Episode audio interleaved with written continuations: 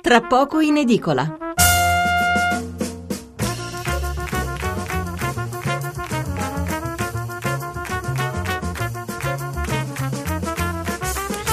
Buonasera da Stefano Mensurati e benvenuti all'ascolto di Tra poco in edicola, la rassegna stampa notturna di Radio 1. 800 05 05 78 il numero verde per chiamare in diretta, 335 699 29 49 il numero per inviare sms o whatsapp. Sulle prime pagine dei giornali di sabato 17 gennaio domina ancora la questione terrorismo islamico e questo sotto diversi punti di vista. C'è l'ondata di arresti in Belgio e non solo perché due terroristi sono stati bloccati in Francia mentre cercavano di entrare in Italia. Ci sono poi le prime manifestazioni violente contro obiettivi occidentali e contro le chiese per colpa delle vignette di Charlie Hebdo. Sta succedendo in Asia e anche in Africa. C'è poi il dibattito in Francia sui limiti della libertà di satira e anche in Italia, ma non solo, sulle parole del Papa. E infine qui da noi ci sono anche le polemiche sulla vicenda di Greta e Vanessa, le due ragazze rilasciate dopo il pagamento di un importante riscatto, anche se il governo, come sempre succede in questi casi, ha smentito. Allora, tra poco vi daremo lettura dei titoli e dei commenti più rilevanti, però il nostro approfondimento sul terrorismo sarà dedicato a un altro aspetto ancora, perché i due terroristi uccisi in Belgio erano di origine cecena e ceceno era anche il bambino boia del filmato di qualche giorno fa, il ragazzino, lo ricorderete, che ha giustiziato due russi accusati di essere spie.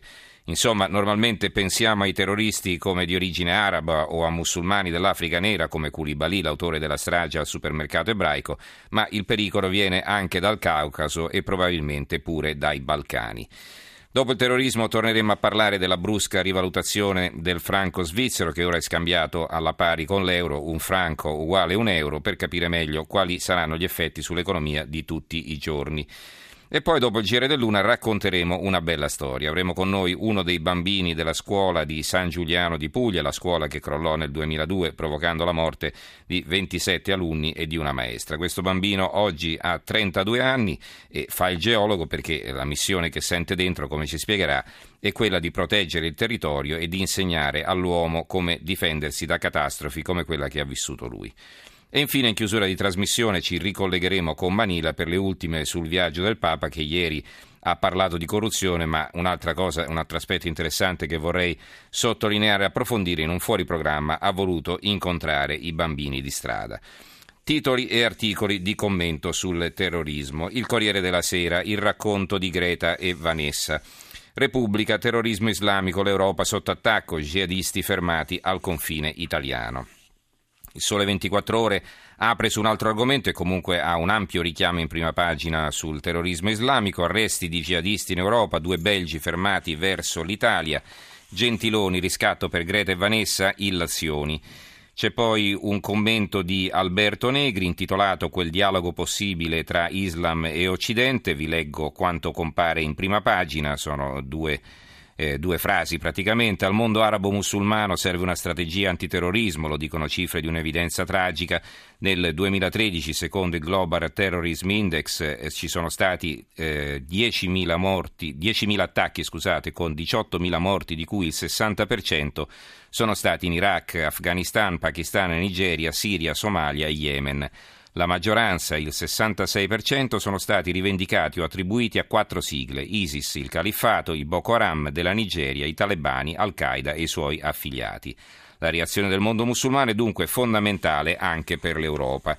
E sarebbe interessante vedere come sviluppa il suo ragionamento all'interno. Quindi parlavo di un articolo che compare in prima pagina sul Sole 24 Ore.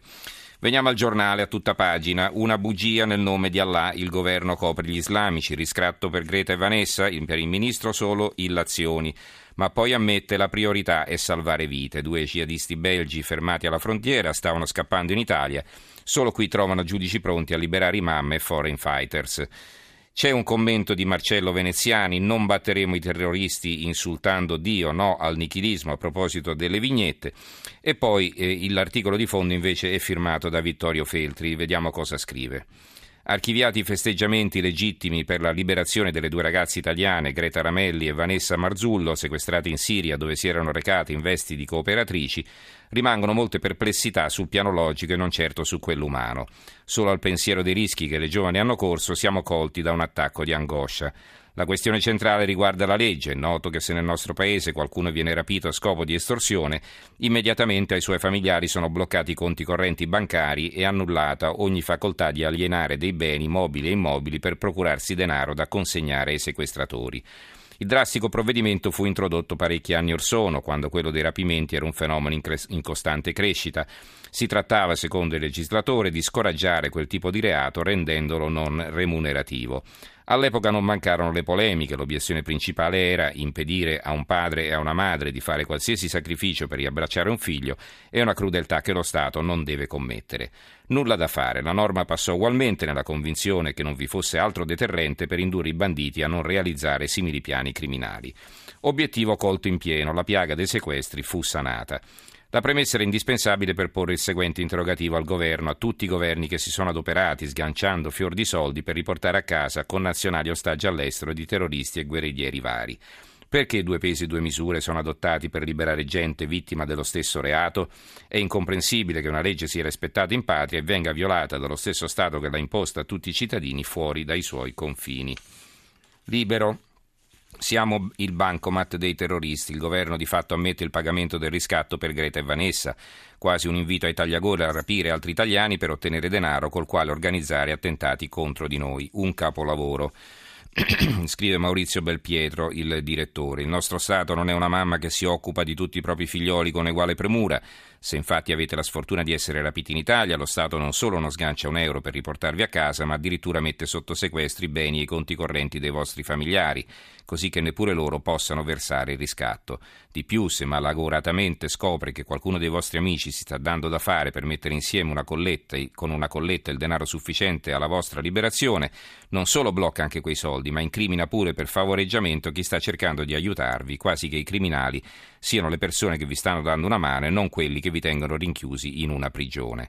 Però nel caso siate rapiti all'estero, non dai banditi dell'Andrangheta o dell'Anonima Sarda, ma da un gruppo di tagliagoli islamici, almeno su una cosa potete stare tranquilli. Lo Stato vi, si farà in quattro per riportarvi a casa e sarà anche pronto a fare ciò che qui da noi proibisce, ossia pagare il riscatto.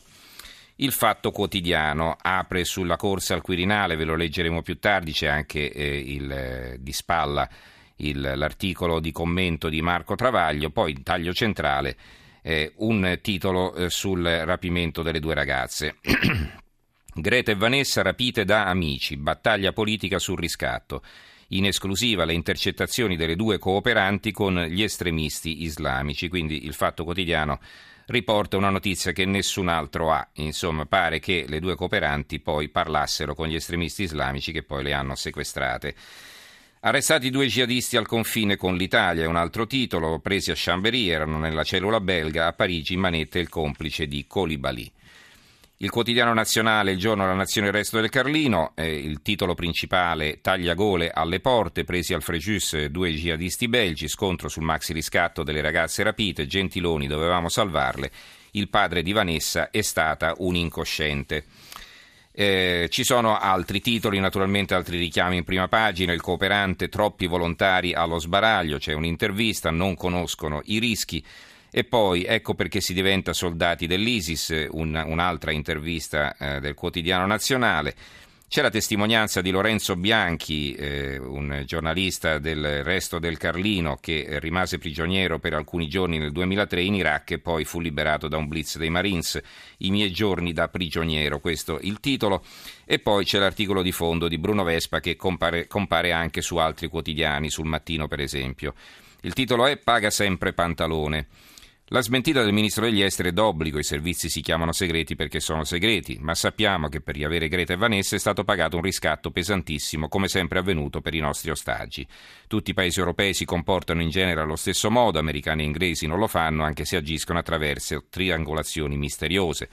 Il problema è di stabilire una volta per tutte le condizioni in cui le spese per il recupero degli ostaggi devono essere a totale carico dello Stato. Negli anni Ottanta, quando i sequestri di persona diventarono endemici, la magistratura decise di congelare i beni dei parenti dei rapiti per impedire il pagamento del riscatto.